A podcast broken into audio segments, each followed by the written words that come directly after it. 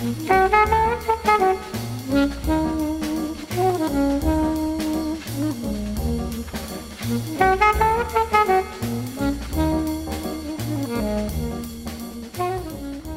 to Foreman and Wolf on Food and Wine. I'm Tony Foreman. And Chef Cindy Wolf.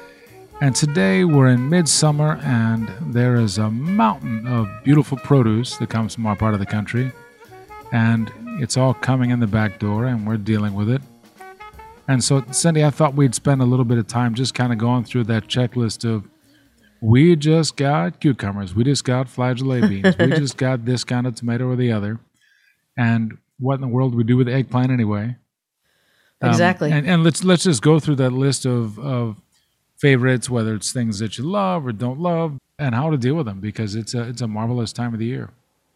That's it. For a chef, this is the best time of the year. Anyone that likes to cook, it's just so exciting to have all this wonderful uh, produce and and um, you know fruits and vegetables, things right out of the ground or off the plant are just so amazing. I'm, I roasted eggplant last night, and I mean, I can't believe how delicious it was. It it was, you know, came in yesterday morning. I roasted it in the afternoon and it was some of the most delicious eggplant I've ever had. And all I did was wash it, cut it in half, uh, rub a nice amount of a very light extra virgin olive oil and a little bit of salt and roasted it in the oven at 350 degrees for it was about 30 minutes. And um, actually i'm sorry my oven was at 300 degrees for about 30 minutes. And um, you know it was just it was such a treat. People get so freaked out by eggplant or the idea of eggplant sometimes, and I, I don't know what they do that that uh, makes it a struggle. I think sometimes eggplant requires patience, mm-hmm. You know, and it requires removing some of that moisture. I think people feel the spongy texture when it's raw and they get weirded out, or if it's been, and it just a, a lot of that water isn't gone and it I don't know. It was well, um, and you're right. It, it is a spongy texture because I mean, I just literally normally would never do this. I literally poured the olive oil over the pieces of eggplant. That's how much it will absorb. And um, normally I would brush something or you know not just pour oil over it. And um, you know, it's it is uh, very it can be bitter as it ages. I really think that's a product of aging of an old eggplant. Um, you know, when they're when they're fresh like this, they're they're inherently sweet. I don't know if they're sweet, but they're definitely less bitter. You can tell an eggplant. You go into the market, you see you see eggplants that have brown tops, brown stems. You don't want those. Right. You want the ones that have uh, like the pale green mm-hmm. stems with almost a little bit of spiny stuff on it. Right. You know, al- almost like little the tiniest of thorns. Right. Those are the ones that you want. Those are the ones that are really super springy. And yes, they do have water content, and you have to get rid of some of that water content, and and basically replace that with good olive oil, mm-hmm. you know, and or uh, whatever seasoning you're using. But that's, I don't know. I mean, just slices that. Uh, uh, the best thing for beginners is what you were talking about, which is just to roast it, and then you just scoop out everything. It's like soft and tender. Once the eggplant collapses, you know, you you, you put the the exterior uh, up and the, the, the halved eggplant down on right. the sheet pan or however you're roasting it. Right. The interior and, down. Yeah, and, and then you just scoop out the interior when it's done roasting. Mm-hmm. And you can cook that a little bit further, but that simple eggplant caviar recipe from uh, Robuchon that you often used over the years, mm-hmm. I think is a really brilliant one. Do you want to talk sure. about that? So that's a that's a great beginner thing. You can grill anything, and and serve it with that eggplant caviar and be very happy about it. Mm-hmm. So you roast them just the way that I said, and uh, then when the, you you flip them over when they come out of the oven so they can begin to cool down, uh, because you do want to start to pull it out, uh, you know, relatively soon uh, the meat out, and you do want to avoid the seeds um, as much as you can. You don't have to drive yourself crazy over it, but they they're sort of in pockets the seeds, so you can kind of scoop that out and discard the seed, um, and then you have the beautiful meat or the flesh of the of the vegetable. And also, when I roasted those yesterday, they had a high water content, and I literally just drained that off. I mean, that's all you know. When, as I was pulling the meat out, I was just draining them, and um, and you know, you're certainly you can have some of that liquid. It's not like there's anything really wrong with it. It's just you know just just discard some of it, and then I do a, a nice small dice of onion and saute that in butter. So let's say you're doing, you know, uh, four eggplants, and you end up with about two cups of. Well, you- you'll probably end up with about four. It depends on how big they are. Let's say you end up with four cups of of uh, product, and I would do one small onion for that, and um, saute, cut it in small dice, saute it in butter until it's tender, and then add the eggplant uh, to that pot and start kind of beating it up in there. Um, rather than pureeing it in a food processor, you're just going to kind of break up the eggplant in the pot over the heat with the butter and the um, onion. Add salt and pepper, and then uh, you, we add a little bit of fresh lemon juice and we add a little bit of butter poached chopped garlic. Um, if you butter poach garlic, it's a gentle way of cooking it, and it will be the best it can be. Uh, and then finally chop it, as I said. Add that near the end, and then you can take it off the heat, let it cool down a little bit, and add a couple tablespoons of mayonnaise, and um, kind of beat that into it as well. And that is, it's really delicious. Yeah, that's like I said. That's just a great foil Mm-hmm. for other things. It could be. I mean, his dish has grilled slices of porcini mushroom, I love that dish so much. It's so Uh, it. pretty. Yeah. but I mean, I, I, always think of uh, like just uh, grilling a lamb steak, you know, and slices of lamb steak with that in the background. Mm-hmm. Or it, what you can't do is something very mild. It's not like oh, I can grill a chicken breast and it's gonna, it's not gonna stand up to the flavor. The flavor has good intensity. Well, actually, tonight we will be serving our lamb loin. So we're serving lamb loin um, with the eggplant caviar, and we're also going to do fried eggplant slices so that we have both the crispy and the creamy of the eggplant. It's just, and you know, with the uh, fried, you can always add some dried herbs to it if you like. But we do a very simple breading procedure, which is traditional, which is uh, flour, egg wash, and um, fine breadcrumb and a little bit of salt and pepper in everything. I put a little salt and pepper in the flour, a little bit in the egg wash, a little bit in with the breadcrumb because it tends to sort of fall by the wayside a little bit anyway. So you might as well hit it in all three steps. And um and don't overbread it, you know, and don't make it too thick of a slice. But gosh, I just love fried eggplant. It's so nice to have that crispy exterior and again that sort of almost creamy feeling interior uh, of really nice fresh eggplant. And then we're also going to serve that with chanterelle mushrooms. And I, I roast the chanterelles in the oven with butter, a little bit of fresh rosemary, and salt and pepper until they lose their water content and begin to caramelize. And then when we go to serve the dish, we just saute them in the pan uh, again to recaramelize them. And um, that with a little bit of lamb uh, reduction is is just going to be great. Or if you you know you don't always have stock or something to make a reduction sauce with at home, you know some sort of light vinaigrette, even if it was uh, you know again a tiny bit of rosemary with maybe some fresh lemon juice and a good extra virgin olive oil um, and a little bit of shallot, uh, just a, a wonderful little vinaigrette. Um, or you could do red wine vinegar, Dijon, and shallot, and uh, you know the traditional uh, vinaigrette uh, with with a neutral oil, and just drape that on the plate, and that would be great with everything on the plate. So the other thing I like to put with that um, is is a garlic flan. Um, so we could talk about that too. Well, garlic flan with eggplant caviar on the same plate. I think it would be so deli- you know they're tender they're both sort of tender creamy so it doesn't have to but oh my gosh if you have a bite of that eggplant caviar and the garlic flan together and then get a little bite of the crispy eggplant uh-huh there's nothing wrong with that Tony Um, um, yeah, that's what you can't see in the radio is me like very slowly shaking my head back and forth. and like, mm, you got two different egg Uh-huh. are you dishes. doubting 'cause a me Tony I, yeah, there's on only a one- little bit of that one. mayonnaise in there all right If you're gonna make it, I'll have to taste it. Mm-hmm. It's funny. The other the other uh, vegetable in the summer that always gets sort of I don't know besmirched or like zucchini and various types of summer squashes are abundant as abundant as can be, and they're not a big piece of money, right? Mm-hmm. And it's always the kind of thing that not everybody, but a lot of people also are like, ah, ah zucchini. I don't love that. I don't like that. That that's even easier to deal with than eggplant to get good flavor out of. And someone, some bad person at school, told my first grader how much they did not like zucchini. and so during the years, she all of a sudden went from loving it to really disliking zucchini. So I've discovered the best way to sneak it in on her so that to, to bring her back around. All you have to do is cut it the same size as corn. You know, the corn coming this time of the year is so good. Mm-hmm. If you're roasting that corn slowly in a pan and, and add some of the nice white onions that are coming up out of the ground right now, and finely diced the corn kernel size uh, pieces of, of zucchini, nice, fresh. When you can see the juice coming out of the zucchini, then you know it's just out of the ground. And that mixed, there's almost no color differentiation.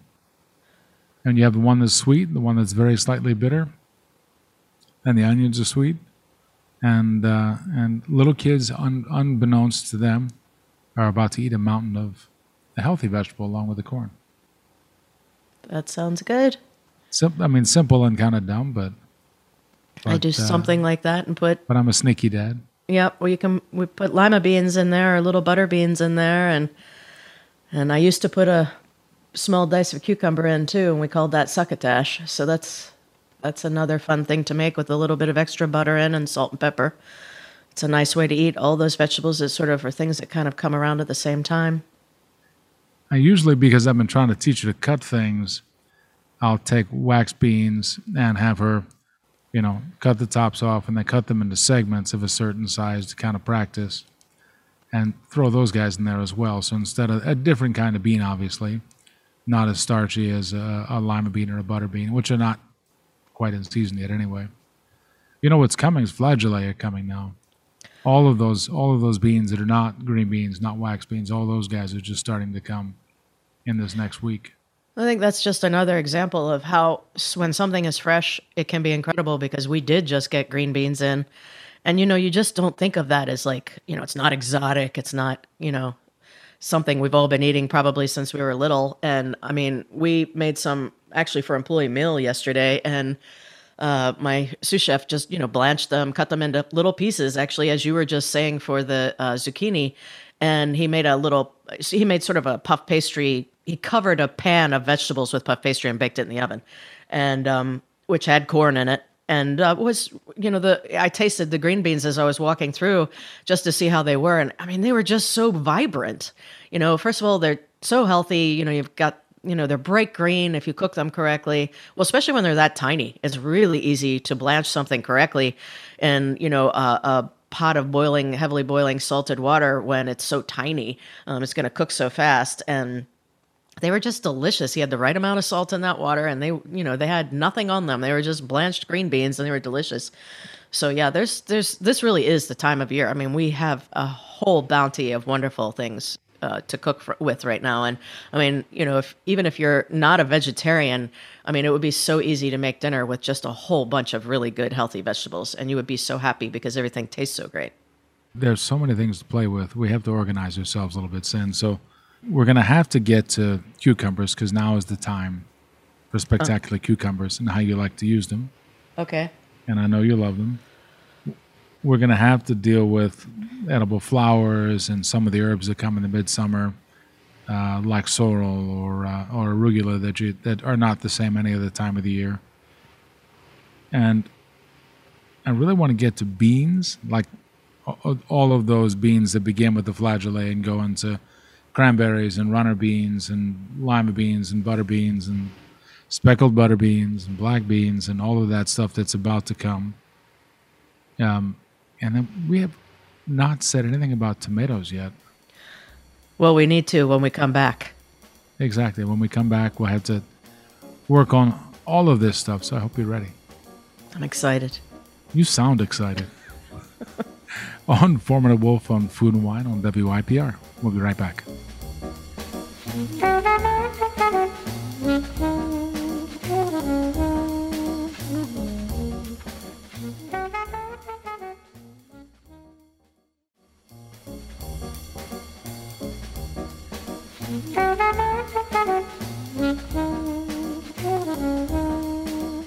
Welcome back to Foreman and Wolf on Food and Wine. I'm Tony Foreman. And Chef Cindy Wolf. And I am excited and, now, Tony. I just oh want you to know, God. okay? You, you sounded. I am so excited because I I lo- I was just I listening to sure. you. You know, maybe you were bringing me down, Tony. That might be what it oh, was. Uh huh. So let's ah, let's get uh huh. Let's get back on track. So what do you want to talk about? Cucumbers. Well, we're, we're talking about Oh, come on, we just did our list. We just did our list. So, yes, cucumbers, but we we st- I wanted to get into beans, and we were thinking about talking about um, right before the segment about doing a meal that was really about just the produce, mm-hmm. and it reminded me of those bean cakes that you've made in the past, Ooh.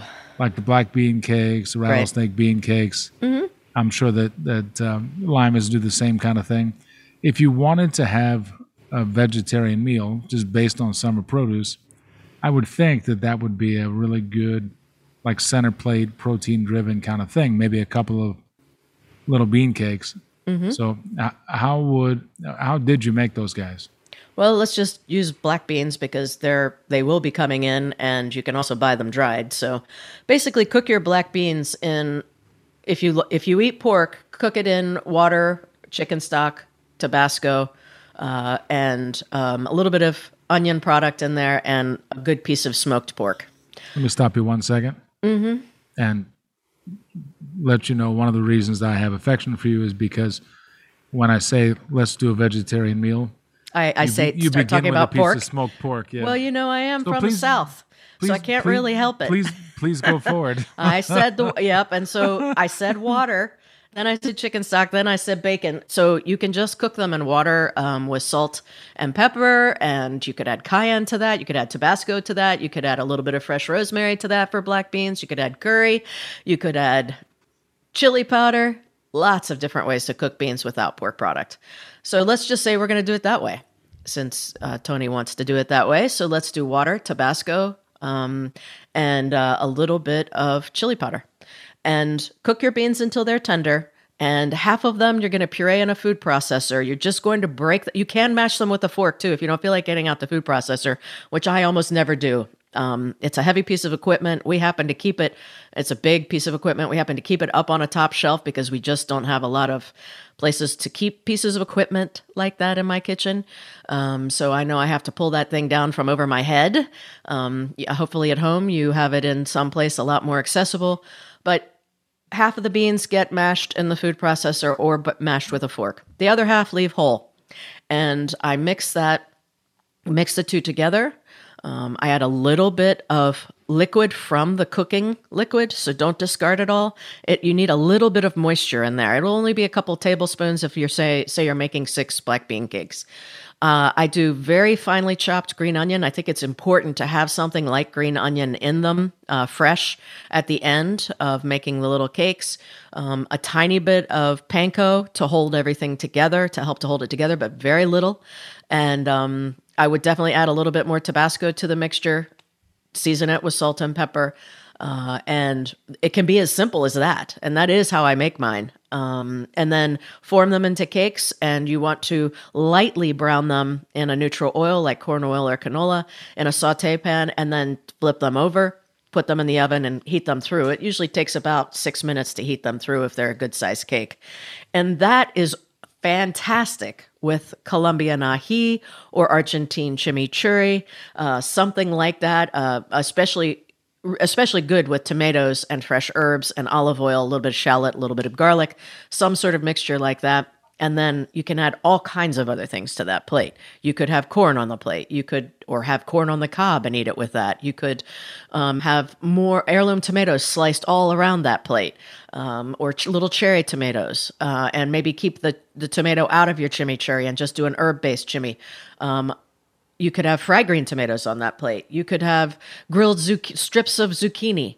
Um, I mean, there are like a million things you could put. You could have eggplant on that plate. Uh, you could grill eggplant. You could fry eggplant and put it on top. That might be a little rich, but um, you know, there's just a million things you could put on the plate with that, with any kind of a bean cake. The only thing I would tell you is that if you do move from something like a dried bean or even uh, a dried bean to a fresh bean like a lima, um, you're going to have more moisture in there. So you probably won't need the liquid, or if you do, you won't need very much.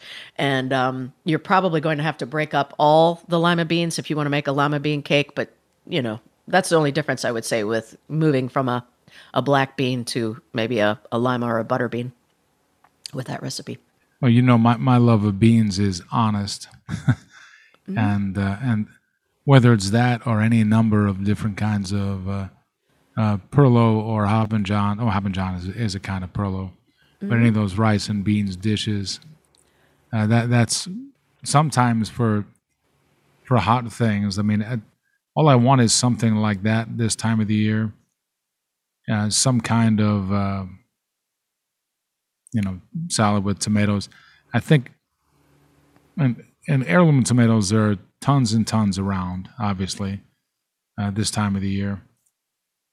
I love. Uh, I think I made this for you the first time. Gosh, what? I don't know, eight ten years ago. Uh, an heirloom tomato and watermelon salad with uh, a little feta and mint and basil. Mm, yes. Yeah. Delicious. And uh, I know you looked at me really funny when I put them together. Back then, and it was What? more than that. It was probably like 12 or 13 years ago. And yeah, definitely, I probably would have, but so good. Absolutely delicious. It just it always seemed to me that the that that strong each have a strong personality, so I thought those would balance.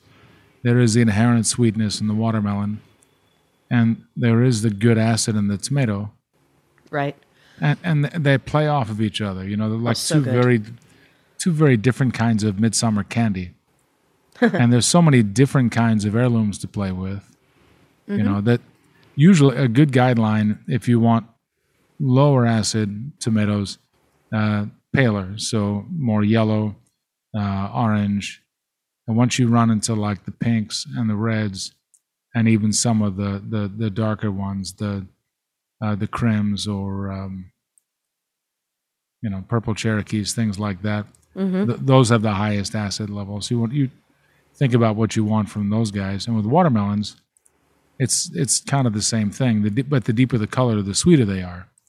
So the the ruby reds that have that you know that almost comic, uh, incredibly deep pink color, those guys are the sweetest. But they ha- they have some acid to them. The orange ones, I think, are kind of a secret one. They're a little bit perfumey, like the yellows, mm-hmm. uh, but but they're not quite as perfumey as the yellows. But they're they're definitely sweeter than those. And the yellows, I mean, I, I like to mix the watermelons in the salad too, so that Yeah, you have so many different kinds of bites. Well, and it's so it's- pretty too. It, it doesn't really require any acid. No. Oh, no. You know, definitely that's not. it's literally just lay these things out. You know, Mm-hmm. it's a composed salad. You you lay the pieces out. Maybe there are four different kinds of heirlooms you have, and four different kinds, or you know, two three different kinds of watermelon that you have. Lay them all out, and dress them with extra virgin. Uh, very small amount of salt on both. Um, I like feta, but you can use chev. You can use uh, several different. I, I would use it's some kind of a fresh cheese or relatively fresh cheese. You don't want Parmigiano or something like that. No, right. Exactly. And then it's nice to have an herb to set it off. And I like both basil and mint together. And if you cut them together, the oils run together, and they have a very different. They the the anise of the basil comes out uh, str- stronger with the mint. Yeah, the Right. basil right now is just so flavorful and so beautiful. Oh, it's just well, it's been it's going to be very hot for the next few days too, so we'll see what happens to things like that. But so I made a salad last night that had um, watermelon in it, and I did. I have, you know, we've talked about it before. I have all these Parisian scoops or melon ballers that are different sizes that I collect when I go to France, and so I use four different sizes a pretty good size one and down to really tiny. And I did that with the watermelon that we had that was local. We had cantaloupe that was local. And I put all those sort of alternating on the plate. Uh, we had nectarines and did slices of those. I saw your Instagram photo. That was really beautiful. Plate. Oh my gosh, I, it was so just bright and pretty and delicious and wonderful and light. Um, so the slices of nectarine, and then I had uh, white figs, which of course were not local. Um, that's the only thing that wasn't local on the plate. And the white figs I quartered and laid on top of the nectarine, so they were kind of forced to eat the nectarine and the fig together. And then all the because when you Parisian scoop something, you're going to lose a lot of fruit. I pureed all the watermelon and put and strained it, which I don't normally do, and then I pureed all the cantaloupe and strained that. So I did a little shot glass of the cantaloupe puree, and I used the watermelon puree to you know sort of make everything moist in the bottom of the plate. And I also added uh, a little bit of champagne vinegar with a little bit of finely chopped ginger, and that just opened up the whole plate. And I had fresh chervil on there, which, mm. you know, is a little. The ginger makes me excited. Yeah, I know you love ginger. But I, because it has, it, it like activates other flavors. You know, Yeah, it's it's for sure. it's a it's a very different kind of little energizer. Yes. And it really set off the whole dish. And I had considered, and that's all, and that's what was on there. And I had considered, because of what you were just talking about as well, I had considered putting some of the heirloom tomato on there.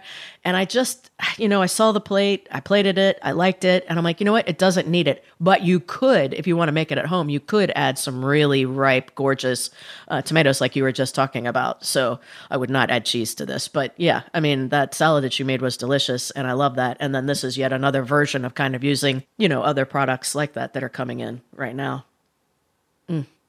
It would be fun to have the yellow watermelon and the, you know, the different types of watermelon on that you were talking about as well. I just, it was just such a joy to work with all that fruit and to see all those pretty colors and, you know, to utilize it all, not waste anything, you know, because that's what we always strive for in the kitchen. You know, if you're taught back in the old days, you were always taught to never waste a thing.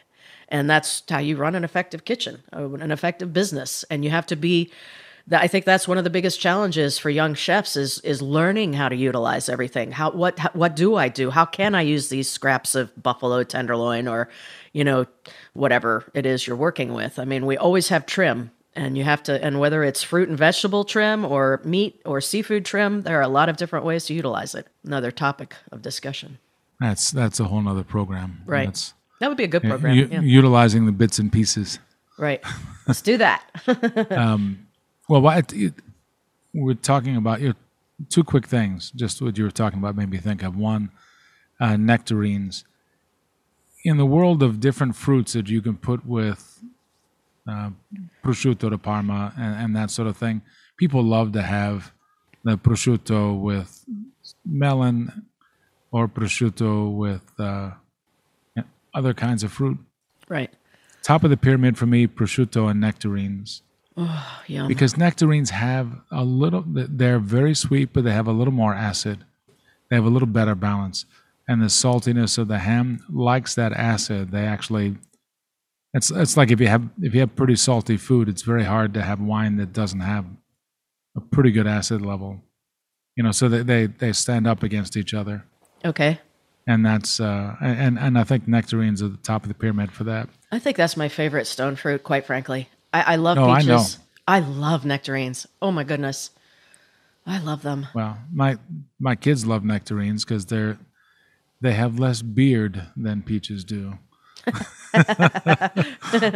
That's cute. The um, which you know, like having been a kid, like mm, I understand that Yeah, definitely. Because you have Were that you a- moment of like, mm. Tony, were you a kid? No. about 140 years ago. Yeah, We had a guest last night that was 101. I mean, it's just such an honor to get to serve a guest of that age. I, I and there haven't been that many people. I've taken a picture with I think every single one I've been aware of that has ever come to the restaurant. when when I'm 101, you better be honored if I'm choosing get my backside out of the house and Yeah, come right? eat your cooking. Gosh, right? And when you you're what. 101, Tony, I'll be 102. So, you know, it'll be interesting. but back to local fruit and vegetables. The the other dish that what you were saying made me think of was uh, I've wanted to to do a a tuna dish, a raw tuna dish, uh, or a raw fish dish with watermelon. And I was thinking about the plate. I was thinking about the different colors of uh, of watermelon, the, the the ruby, the orange, the yellow, and laying them out, uh, laying them out like flower petals, like you know, a- around, around, around, right? Creating that, and, and maybe maybe the yellow is the center or something, and, and the other ones that are out are the outside, and then decorating them almost like with uh, maybe it's like a very spicy tuna tartare, or you could do additional like you know narrow little petal slices of uh, tuna that's been treated a little bit like ceviche. Uh-huh. Maybe you make a little cup in the center with the yellow uh, watermelon and just put some tuna ceviche in there.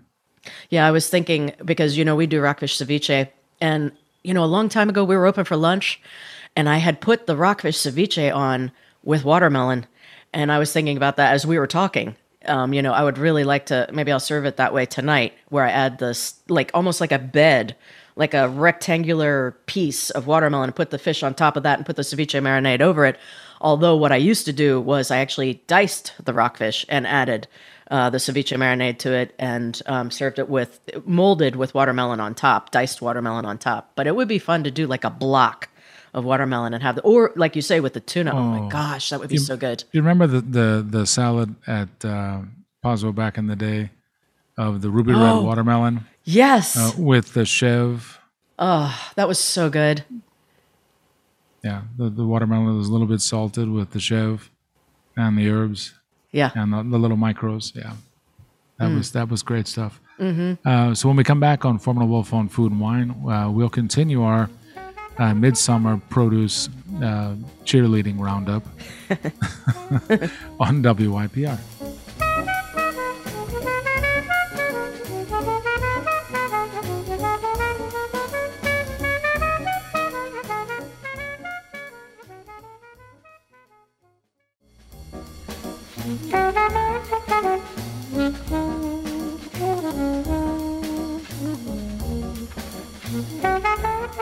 Welcome back to Foreman Wolf on Food and Wine. I'm Tony Foreman. And Chef Cindy Wolf, And we're doing our summer veggie explosion roundup. extravaganza. Exactly. Oh, good lord. What's next on the list, Louis? Uh, Louis, Tony. oh, Please do not call me Call- your cat's call- name. oh. Oh my god! You call me. You call me Especially since names, I feel very differently about the two of you. I understand. well, on, on our checklist, Yes. Mm. cucumbers. I think people are not that imaginative about cucumbers. You know what? do Well, you, the, my favorite is the old French standby, which is sliced. Pe- you know, people probably aren't super. I mean, I love cucumbers. right. So peel the cucumber. Um, don't gouge it. Lightly peel it, uh, and you can slice it on a Asian mandolin, or you can, if you have good knife skills, you can slice them by hand with your knife. Um, but thin slices of cucumber, uh, creme fraiche, chives, salt and pepper, and quite frankly, that's good enough. That's just like heaven. You could add arugula to that. You could put it on a bed of sliced heirloom tomatoes. You could put it with a chicken breast. You could put it with a piece of fish. Um, but I mean, just you know, there are like a million things you could cucumber. Okay, we'll, we'll we do melon balls of the cucumber for the gazpacho. And so all the rest of the cucumber I will see in a bowl uh, with Tabasco and salt. Oh my gosh. I never would have thought of putting Tabasco with cucumber before I started working with these guys. And it's one of my favorite things to eat. I, I swear it's like a, it's so good for you. And it, it just feels like, especially if you're in a hot kitchen, it just makes you feel better. Um, but that's something ridiculously simple. But you, you know, that's also one of the reasons why I now put Tabasco when I'm in my cucumber soup when I make it. And when I make cucumber soup, again, it's just creme fraiche, a little bit of salt and pepper, cucumber. I make it in a blender. I will add a little bit of light chicken stock to it um, because I like that tone in there. Uh, if you don't want the chicken stock, you don't need it. You can add a little bit of Tabasco to finish, and I wouldn't add much, but uh, just a little tone of it, salt and pepper. And um, chilled cucumber soup can be so great. I also like cucumber with smoked salmon. So I think you know, oh, that's the that's the all time easiest little party hors d'oeuvre. right.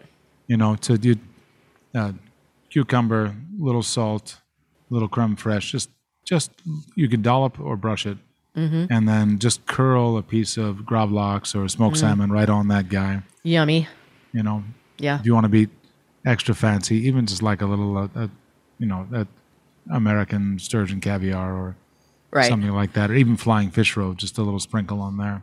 You have Right. something I'm, that looks extremely fancy. And I think the other thing that's fun is you can also do cucumber carpaccio.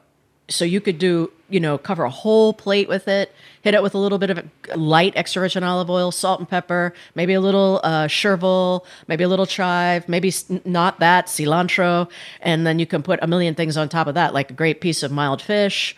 Um, and it's just, uh, again, super simple, but delicious. That would be great with a piece of tuna, especially if it's cooked rare. Or, you know, again, you could put raw fish on there. So, yeah, cucumbers, love them. Had pinchos in uh, in Spain in Bilbao.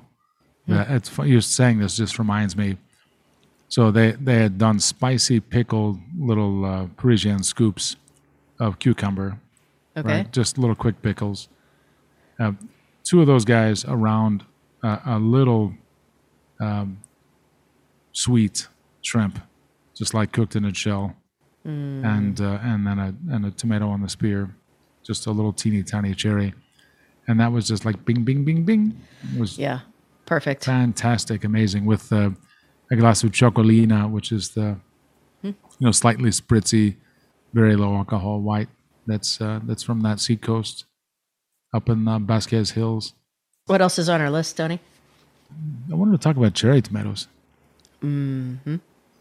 What do you like to do to cherry tomatoes? Everything. Uh, Like I said, we talk about using them for pinchos. Talk about using them. Uh, I mean, it's fun. Thank God, my daughters eat them like they're candy, which is great. Mm-hmm. And there's there's such a variety of them. And again, they're you have like the yellow pear tomatoes that that Oh, so are you know very sweet, or the sweet 100s that are also very sweet. And then sometimes you have the, the little bit bigger uh, ones you think of as you know as as the ones that you might roast. That's I mean this time of the year we're also like in, in my house we're we're making a roasted tomato sauce. We take a, a like a giant you know copper roasting pan, and after having washed all the tomatoes, roast them whole, uh, very slowly, salt, a little basil, uh, some garlic, and not, not if it's a if the roasting pan is I don't know two thirds the size of a sheet pan or something like that, a big one. Uh, that's usually two flats of cherry tomatoes. That's probably half of a clove of garlic, or half of a head of garlic, I should say. A half of a good-sized white onion, and uh, a little bit of honey. Not much, just a little tiny bit, and like one uh, pretty spicy, whether it's jalapeno or a, a Calabrian. Uh, put it in there, and you can just pull it out at the end. You don't want someone to have a surprise, or to have one jar that has a surprise. Like one jar out of fifteen is super It's like, spicy ooh, uh huh. and then they go in the oven.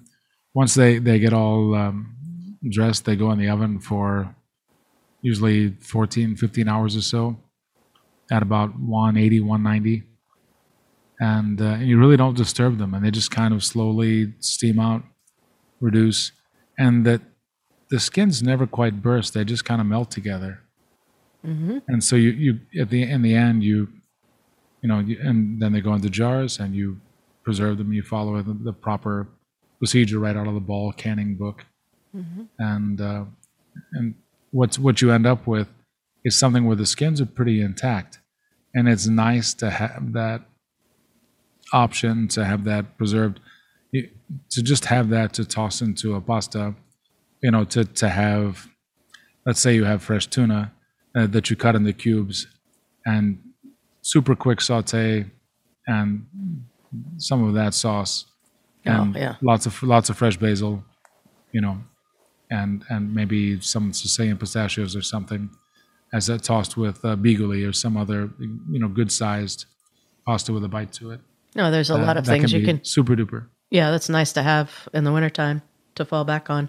So and that's the the big thing for us right now is that, and Romas always come right after the cherries, mm-hmm. and Romas and and and linguiças and San Marzanos, they make the best like fresh tomato basil sauce, and that's that's the other big operation, and we have to make, I don't know, a hundred.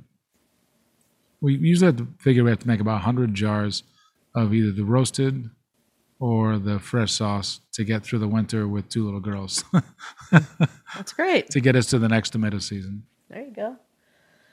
Where are we going locally to get all this wonderful product right now, Tony? I mean, we we go directly to a lot of farmers, but a lot of these farmers go right to markets. Mm-hmm. You know that that in Baltimore, there's the market at 32nd Street on Saturday morning. Sunday morning, it's down under the JFX.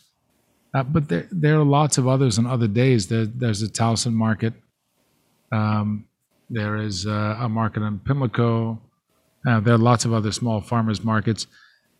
I'm pretty darn certain that the uh, Department of Agriculture website, I think it's like Maryland with Pride, I think is their slogan. Uh, they they have a huge listing of different, and they, and they give you the dates and the times and all that sort of business. Good. But there, there's one in Chestertown that is awesome Okay. because a lot of the Amish farmers from uh, Central Delaware show up there. Mm, That would be fun to go to. Stuff. That's where I found uh, my tomato man once upon a time Ah, okay. for the for the off season stuff. Good. And what about summer wines? What are you thinking about right now? I mean, besides drinking summer wines, Yeah, well, that too, but um, I mean, I think mostly you want bright, fresh things, right? And you need things that are going to handle the vegetables. The the a lot of the year, I'm very happy to drink Chardonnay and and white wines that spend time in oak. But think about vanilla and zucchini, or vanilla and tomato.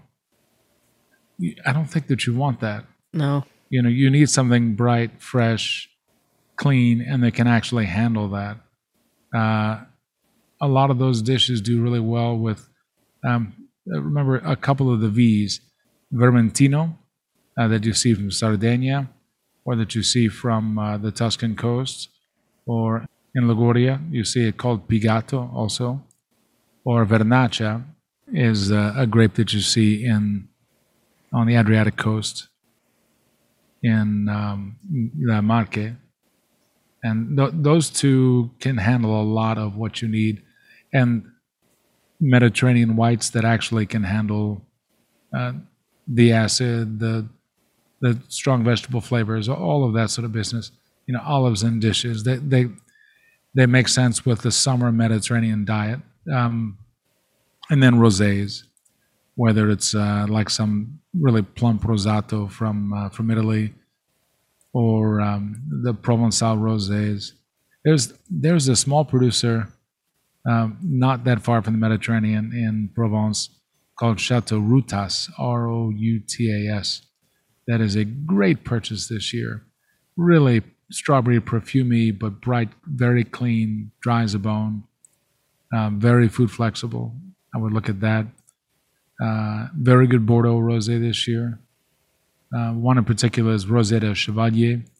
Uh, so here's a way to drink from a very, very famous, very expensive wine producing estate like on the completely cheap. Bottles of wine that are selling as futures for, you know, $250, $300 from the Domaine de Chevalier in Pessac. They make uh, Rosé de Saignée, which means they just bled some of the pink wine off the tank to make the red more concentrated. The Rosé de Saignée from that same estate, I mean, it's retailing under 20 bucks and it's a big it's a big bodied rosé. It's actually something like if you can't bear to drink red wine, but you want something, but you want meat, that's like you could stretch that. You can Cool. get away with that. That's great. I mean, if it's reds right now, you want something that you can have like cool. Cellar temp is, is certainly what you want. I don't ever think of Beaujolais though for summer necessarily, or Syrah. I often think of Grenache, lots of Côtes du Rhône Village, um, Vacqueyras, Rasteau. I don't look for the giant blockbuster years. I would look for 17 or 14 uh, vintages, not 18, 19, which are big, rich, powerful vintages. Um, good time of the year for uh, Loire Valley Cab Franc. Good time of the year for Simple, Temper, uh, simple Tempranillo, or the really inexpensive, delicious uh, Garnacha from uh, Calatayud or Cariñena in uh, in Spain. So I'm probably giving you Sounds too long good. of a list. I hope no, you but that's all that's of that. good. that's it's good to know. Uh, you know, and also if somebody is is having just like a simple crab cake that they're not putting a lot of crazy ingredients in, uh, because crab meat prices are coming down a little bit. So maybe we can eat some crab. What would you have with a crab cake that's pretty simple? Any sauce or no? No, just maybe just No. a little lemon vinaigrette or something on the plate, and maybe some sliced heirloom tomatoes, and just you know maybe a little cucumber, and um, yeah, just a very simple crab cake. I mean, the, the first wines I, I mentioned, the first grapes I mentioned, Vermentino Okay. or uh, Vernaccia, I think would do really, really well. There's a very inexpensive white from Sicily called Inzolia, and Inzolia is really tasty with crab. Okay. If it's, um, and honestly, from Alsace, uh, Pinot Blanc. Uh, again, not big money. there are really, really good producers of it um, that are not that that are still not priced at some crazy level. Look for uh, Pinot Blanc from uh, Gassmann, G A S S M A N N, Rolly Gassmann from Alsace. His stuff is brilliant. Teeny tiny bit off dry will totally show off the crab. Okay, so I have this idea for tonight, and I'm thinking about I, I we have Carolina Gold rice, which is so absolutely delicious. And when we make it, we simply cook it in water with salt. So it, it doesn't have any other flavors other than the rice, which kind of tastes like buttered popcorn in a way. Um, so I'm thinking about taking a one of our large bowls and just doing a complete layer, a thin layer of rice on the bottom of the bowl, and then just like gently sauteing crab meat and butter with a little bit of salt and maybe a tiny bit of fresh lime and and laying it over that that rice and then napping with a little bit of beurre blanc and just sort of browning it a tiny bit. Um, I might add diced scallop to that, uh, but we'll see about that. But I'm just thinking, you know, that sort of an already like buttery, popcorny flavored rice with that little bit of crab. I mean, it's a simple, simple, simple dish, but to me, that feels very, very southern to eat eat rice like that. And um, and just what would you drink with something like that? There's your Chardonnay dish. You know, Okay. that's more light, bright uh, Chardonnay. That might be more Chablis uh, than it is a West Coaster. Or if it's a West Coaster, it's from Oregon or something along those lines. But I think you want uh, light, bright. And if not that, uh, maybe Sancerre. I, I would think that chalky minerality would be nice to have with that as, I- as, a, as a high note. I feel like the pairing with that dish is going to be extremely significant. You know, Oh, yeah. in order to make that dish really special, if you do drink wine or enjoy wine, you know, that pairing I think is, I mean, it's like to me an example of a, a, a dish that might be so simple, but product, high quality product driven and, and the exe- execution of the cooking being the driving aspect as well, that, that having that, re- you know, like refreshing, perfect wine with it will just make the dish what it should be or what it, all it can be. You know, that's a, that it's music and dancing, right? Right. and the each is not the same without the other. So, and I, agree. think it's time for us to move on to music and dancing and uh, and and wrap this program. So right. you can uh, download this or any other one of our podcasts by going to the WYPR website, wypr.org. Look for the Foreman Wolf page, and there's a full menu of programs there. Uh, if you want to correspond with us, uh, email is the best way. Foremanwolf at wypr.org is the address. To follow Chef Cindy Wolf on social media, You can follow me on Instagram, Twitter, and Facebook as Chef Cindy Wolf. and my Instagram is The Real Tony Foreman. And we thank you for listening. Happy Sunday.